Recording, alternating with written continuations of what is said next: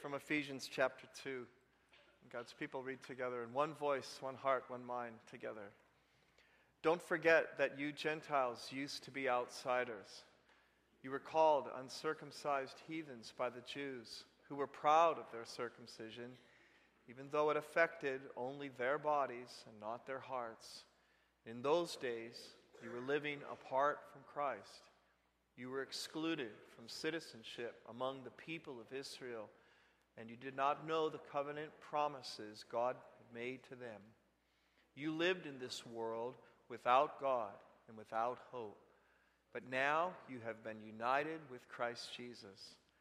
Once you were far away from God, but now you have been brought near to Him through the blood of Christ.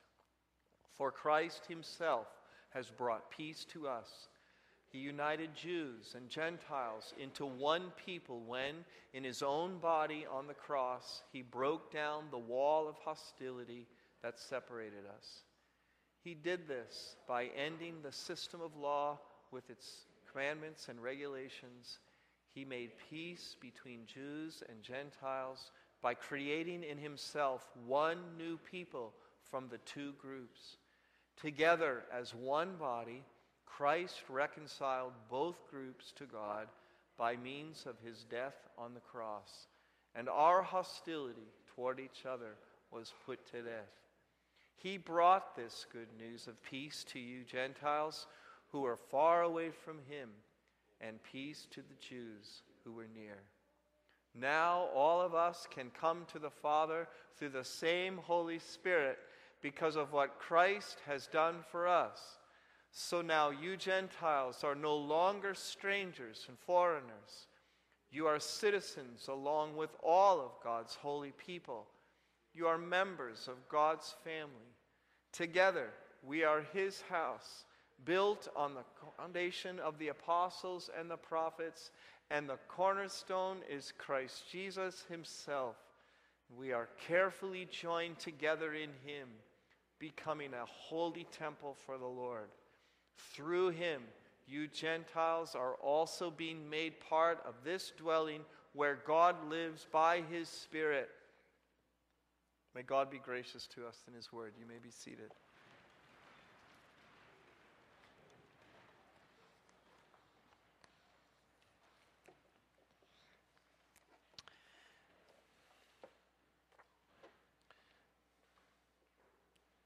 I was sitting waiting not too long ago for an appointment. I looked up on the wall, and there was a framed reading. It was a plaque. It was wonderful. It was called Kids' Little Instructions on Life. And it was a list of principles to live by that were offered up by 9, 10, 11, 12, 13, and 14 year old kids. It's a great list. And I wanted to just share a few of them with you. We're going to look at another list this morning a list of instructions on how to be a part of the body of Christ, but I think you'll enjoy some of these. Patrick, who's 10, this was his word of advice never trust a dog to watch your food. I thought that was a good one. Matthew, age 12, says, When you want something expensive, ask your grandparents. um, Andrew, who's nine, said, Never smart off to a teacher whose eyes and ears are twitching. Thought that was pretty good. Kind of scary, but good. Um, Rosemary, who's seven, said, Never try to hide a piece of broccoli in a glass of milk. That's not bad advice. Lamar, I'm with Lamar on this one, age 10. Don't flush when your dad's in the shower. I'm not going too fast, am I? You got that one? Okay. Um, Carol, who's age nine, says never ask for anything that costs more than five bucks when your parents are doing their taxes. Never be ever too full for dessert, said Kelly, who's age 10. Heather says this. She's a little more wise. She's 16. When your dad is mad and asks you, Do I look stupid? Don't answer him. Good advice. Michael says at age 14, Never tell your mom that her diet is apparently not working. Good advice. When you get a bad grade in school, advises Alicia, show it to your mom when she's on the phone. I like that one. Uh, beware of cafeteria food when it looks like it's moving, says Rob.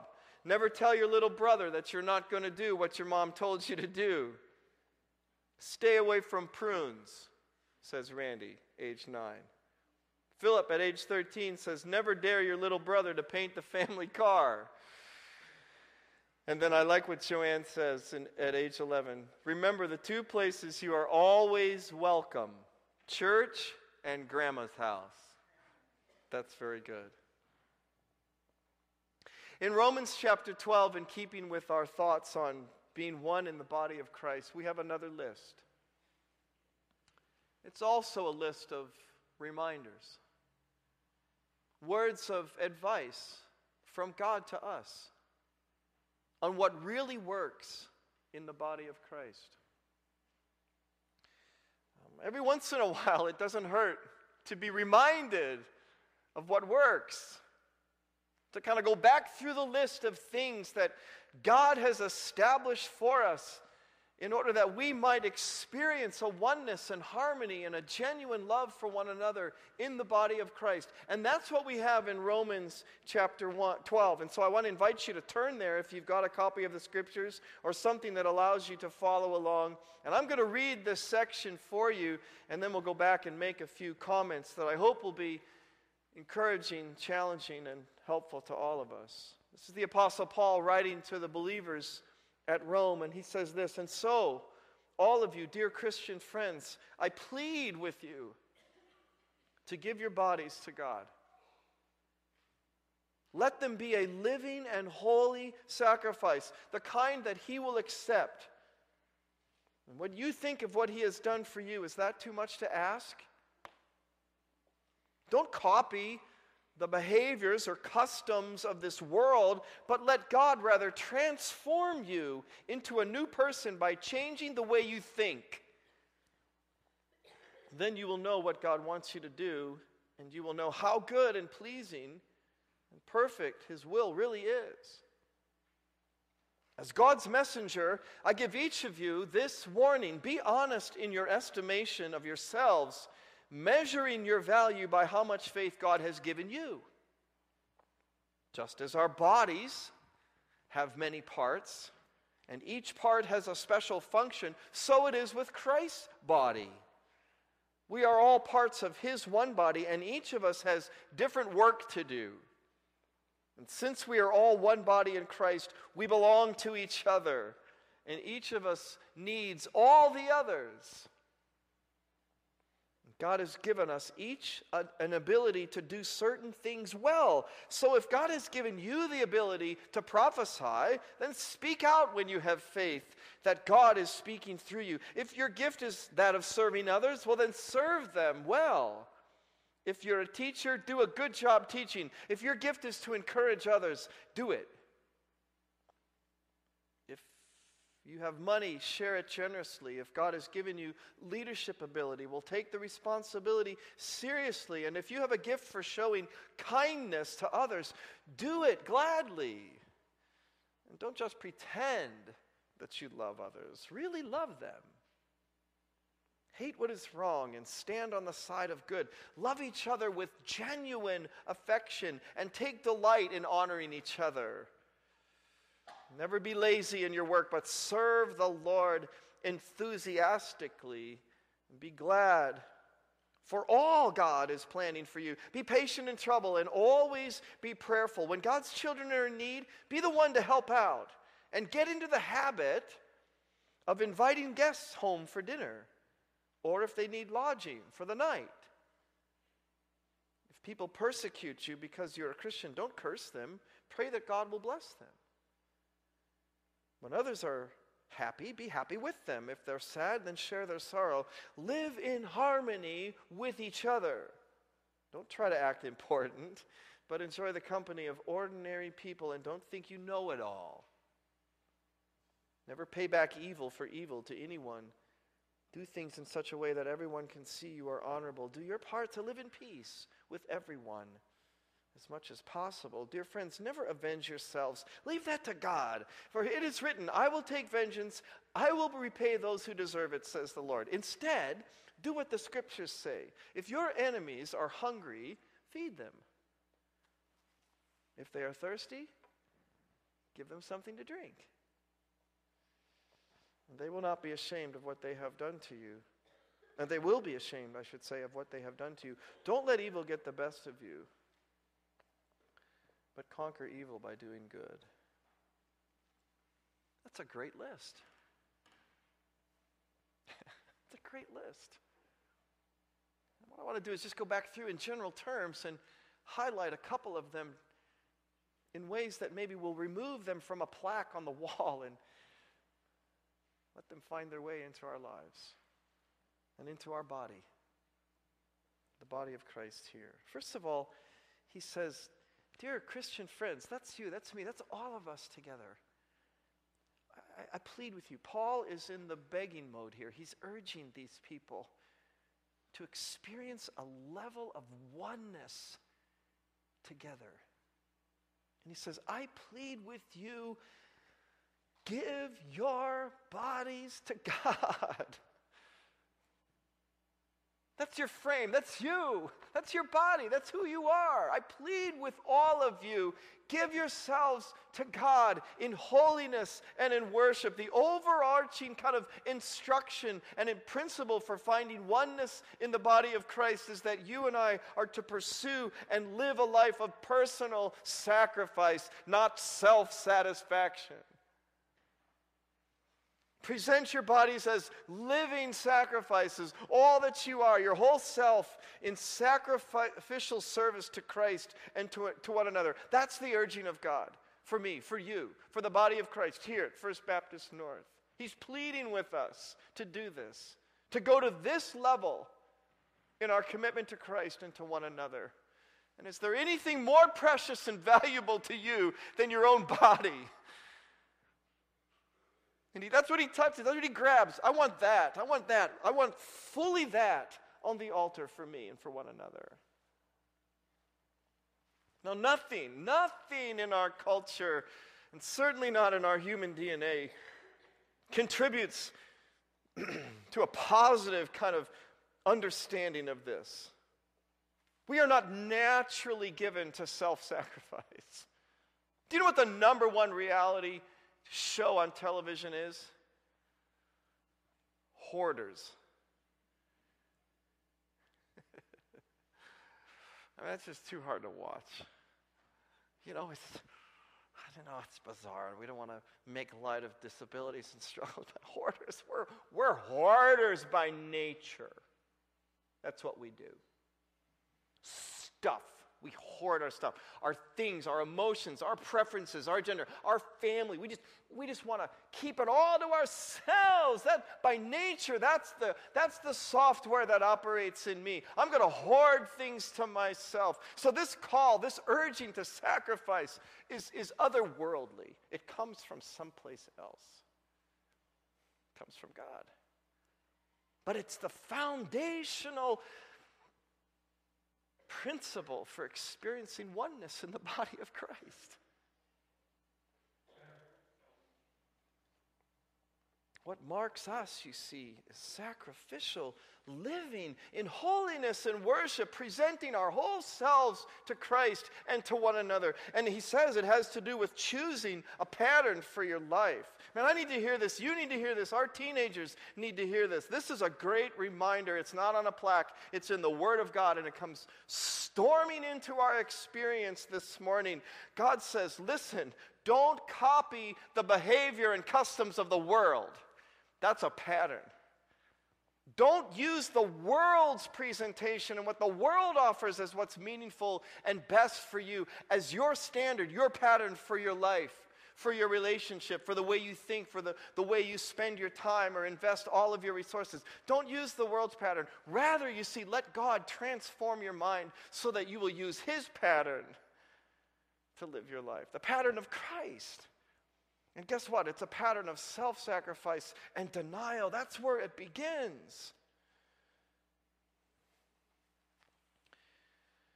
This idea of kind of living within our own kind of desires and world is so far removed from the vision of Christ for us. But you can begin to see how it can break down the fabric of oneness if we're all operating out of a sense of serving self. Now, this is how it looks, by the way, just in case you're saying, well, is that even possible? And I kind of asked that question, but the Apostle Paul, again, he, he kind of shows us that there really is a reality. If you, if you want to go there with me, you can to 2 Corinthians chapter 11.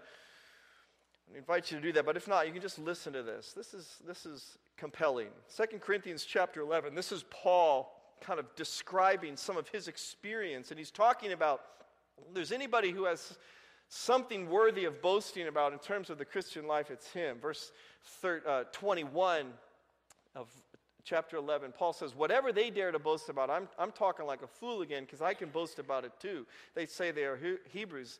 Do they? So am I. And they say they're Israelites. Well, so am I, and they are descendants of Abraham. Well, so am I. They serve Christ. Well, I know I sound like a madman, but I've served him far more. And here he is. This is how he has suffered in his body, has offered himself as a living sacrifice. I have worked harder, been put in jail more often, been whipped times without number, and faced death again and again. It's his body. Five different times the Jews gave me 39 lashes. Five times.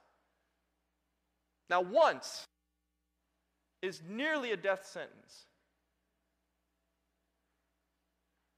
But then there was a second time where they strapped him to a post and they whipped his body with this, this device that had um, nail like claws at the end of it. And as they retrieved that whip, it, it tore against his flesh.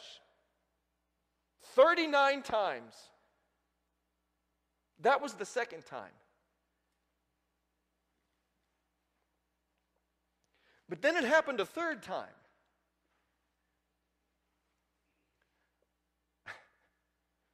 And then a fourth. And then it happened again to his body. That's five times.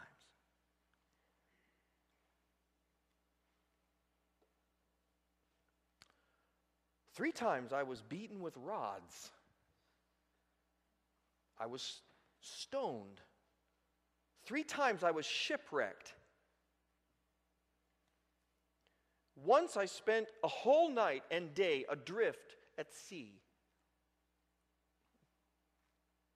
I've, I've traveled many weary miles. I've faced dangers from flooded rivers, dangers from robbers. I have faced danger from my own people, the Jews, as well as from the Gentiles. I have faced danger in the cities, in the des- deserts, and on the stormy seas. And I have faced danger from men who claim to be Christians, but, are, uh, but I have not. Listen, do you know what George Barna said is the number one premium for Christians in the church today?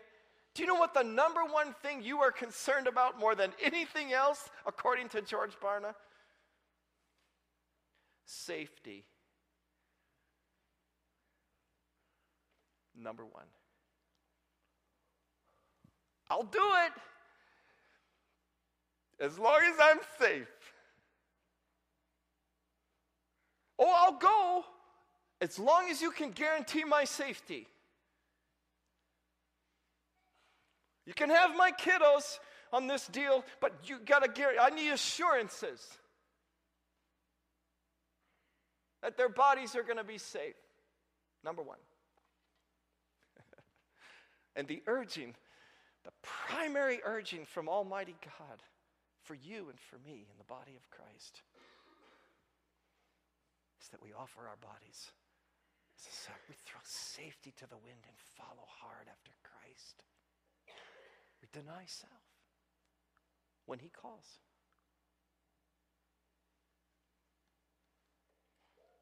It runs against everything in us and certainly against everything in our culture. And so we are urged, number one, to live a life of self sacrifice rather than self promotion. Now, back to Romans chapter 12. There's something else that he urges us along these lines as well. and it has to do with our mindset. Let's go back to Romans 12.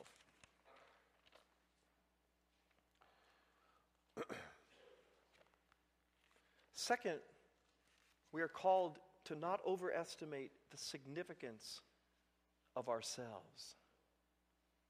Don't overestimate the significance of you. I like that. Um, one, one translation says, Do not think of yourselves more highly than you ought. That's the idea. Don't, don't overestimate uh, the significance uh, of you. Because you're really not all that significant compared to the wider story, which is the significance of the body of Christ. Um, the human body, he says in verse 12, are, uh, has many parts, but the many parts make up um, only one body. So it is with the body of Christ. That's the idea. And along with that, we, we, we don't underestimate the power of the body of Christ. Do you live your life? Do I live my life, my Christian life, thinking like primarily my needs matter, my priorities are most important, my perspectives are the most virtuous? Or are we thinking of others more highly than ourselves? Or maybe it's my background or my experience or my comfort zone or anything else, my, my, my, but it contributes negatively to the breakdown of the oneness in the body of Christ. Now, this is, this is what God is saying. Don't, don't think that way. Um, there's a bizarre distraction, I think, in our culture today. We've spoke of it a couple of times. But it's this, it's this idea that we are, to be, we are to be more concerned about our own families than we are about our brothers and sisters in the body of Christ. And it, it, it's, it's, it's bizarre kind of distortion of, of reality and of the biblical witness. We belong to each other. Now, if you want to go to look at this to Luke chapter 9, I want you to hear the words of Jesus. Jesus is our pattern. The world is not our pattern, but rather Jesus is our pattern. I want you to hear some of his words, and they are compelling. Um, they are not easy to make our way through, but we must, we must hear the witness of Jesus. This is at a time near the end of his earthly ministry. He was near to the cross, about ready to give up his whole body sacrificially on the cross, and he was finishing his ministry. In, in verse 57 of Luke chapter 9, Luke tells us that as they were walking along, someone said to Jesus, I will follow you no matter where you go. How many of you in this room have said that, those very same words? I will follow Jesus. You don't have to raise your hand. But imagine, I will follow you. Jesus. I will follow you. To which Jesus replied, Foxes have dens to live in and birds have nests, but I, the Son of Man, have no home of my own, not even a place to lay my head. You will follow me, but I want you to know that if you follow me, and certainly when you do, I cannot guarantee that you will have even a roof over your head or a place to lie down at night.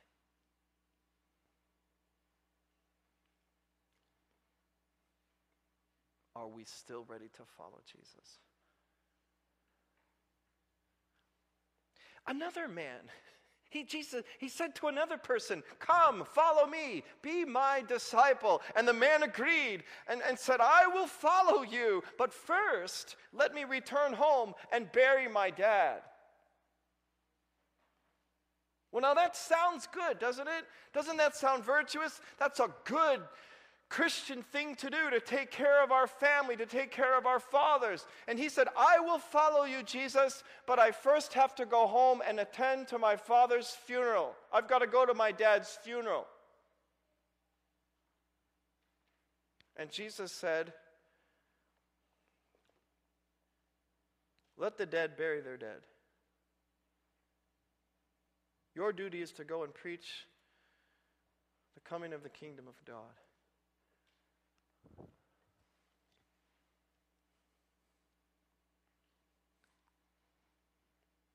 We still ready?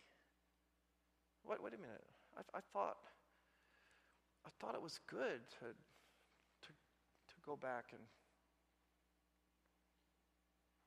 Jesus, I want to follow you, but I, I got to take care of my, my dad first, right? Nope. I need you to go now. I need you to follow me.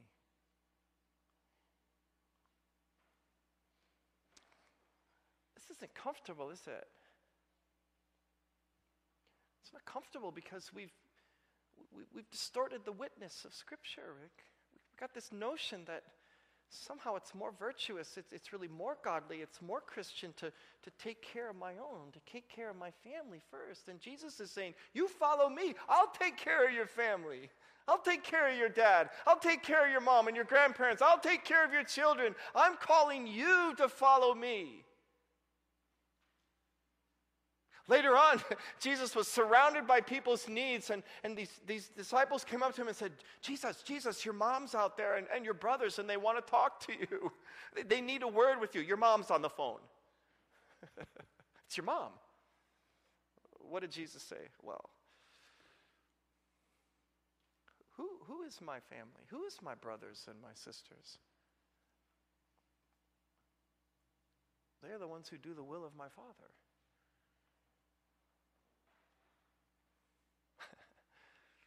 He just put following him way, way up here compared to taking care of the ones closest to us. We, we, we, we overestimate ourselves and we underestimate the vision, the power of the body of Christ, following after Christ, serving one another.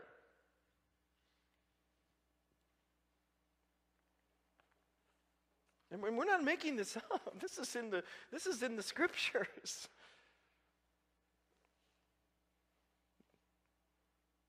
Some of you may be resisting the clear call and will of Christ for your life because you, you, you, can't, you, you can't tell your mom you're leaving.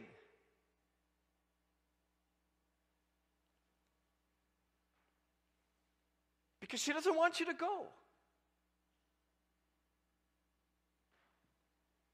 She doesn't want your body on the mission field, she wants your body at home. And Jesus said, I want it all.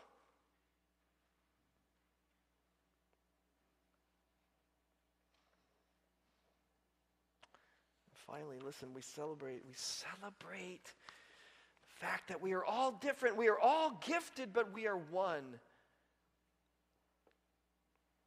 Using our gifts to serve the body of Christ. This is back also in Romans chapter 12. He says, listen, here, here's the vision. Um, God has given each of us the ability to do certain things well. You, you are among the most gifted people on the planet because of Christ in you. So if God has given you the ability to preach, then preach. For crying out loud, preach.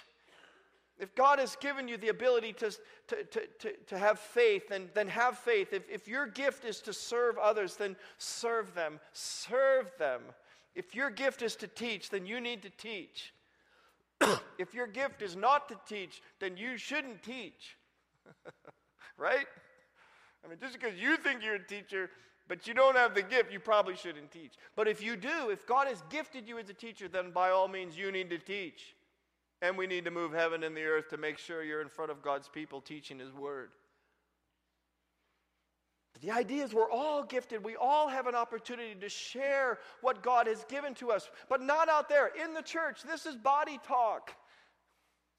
We need the gifts of Christ's people here in this place to serve Him and to serve one another. If you're generous, if you're a giver, then give. If God has given you leadership ability, as He has some, then you need to, you need to be in a place of leadership. If you have the gift of mercy, then you need, you need to show mercy. Do it gladly. Let, let's, let's not build a program or put a policy around it to keep people from serving mercifully. Let's let them serve. Serve. Some of you have the gift of mercy, but you're in a box. We need you out of the box in the body of Christ, being merciful to one another, being merciful to the people who God brings into our presence and in this place. That's how it works, you see. We begin, we begin to use in the Spirit of Christ the gifts that He has given to us.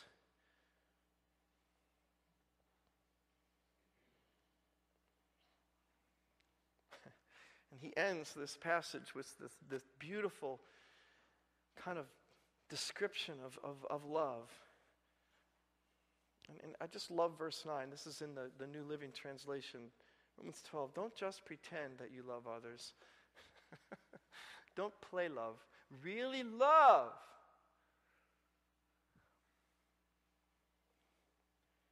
Hate what is wrong. Stand on the side of good. Love each other with genuine affection and take delight. Take delight in honoring each other. Isn't that great? That, that's, that's the experience in the body of Christ. It's not here in the English, in some translations, but you know what that literally means? This, it, it, it's, a, it's an athletic phrase that has to do with racing run ahead of each other in demonstrations of Christian love. How about that? Compete with one another to see if you can outdo your brother and sister in Christ in loving one another. How about that for a vision? Go for that. you and me and all of us together outdoing each other in, in acts of genuine affection and love.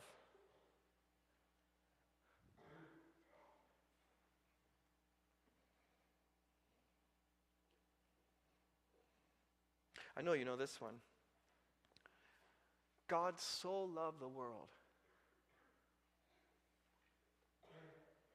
that he outran us.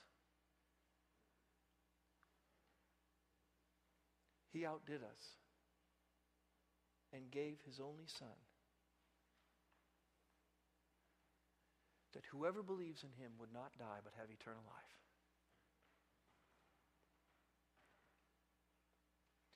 God demonstrated his own love for us in that when we were still rebellious and sinful in all that we were doing, Christ outran us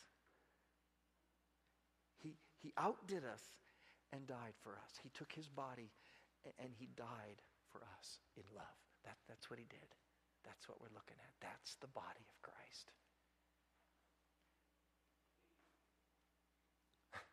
Can you imagine the impact on this place or any place if God's people filled with the Spirit of Christ would outdo each other? in love and affection. Imagine. Jonathan came home and handed me something. He picked it up at school. You know, you never, it's always, you never know what they're going to pick up and bring home, besides viruses, I mean. And um, he said, Dad, he likes to scare his mom. You know, when his mom's coming out of the corner from the, you know, doing her hair, whatever, in the darkness, and she's unaware, and he'll stand in his little frame around the corner, and as soon as she steps around the bend, he'll whoa, you know, and whoa, and all this. He just laughs. He thinks it's the funniest thing. So he was trying to recruit me to do it with him. So I said, Dad, give this a go. Just wait till mom comes out of the room, and then just stand right here. And as soon as she steps outside the door, go like this, whoa, and she'll scream, okay? And I'm like, I don't know about that, John she kind of gets a kick out of it when you do it, but I'm not sure she's going to appreciate it so much coming from me. And this is what he said He said, Dad, I double dog dare you to do it. I'm not going to tell you if I did it or not.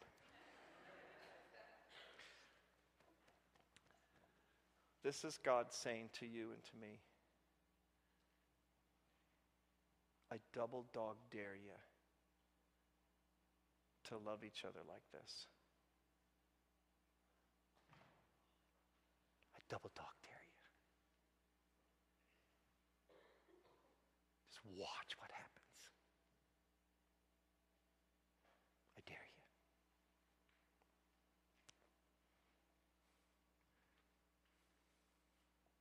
Let's run that risk. Let's take that dare. For the praise and glory of his name. Let's pray.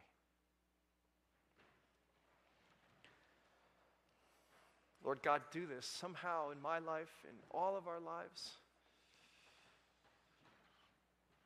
Finish this work. So thankful that you outran us in Christ. Oh, give us a desire to do the same with one another. We ask it that you would be glorified. We become one. Make us one, Father God, in Christ today, this day. And help us to follow after you regardless. Through Christ our Lord. Amen.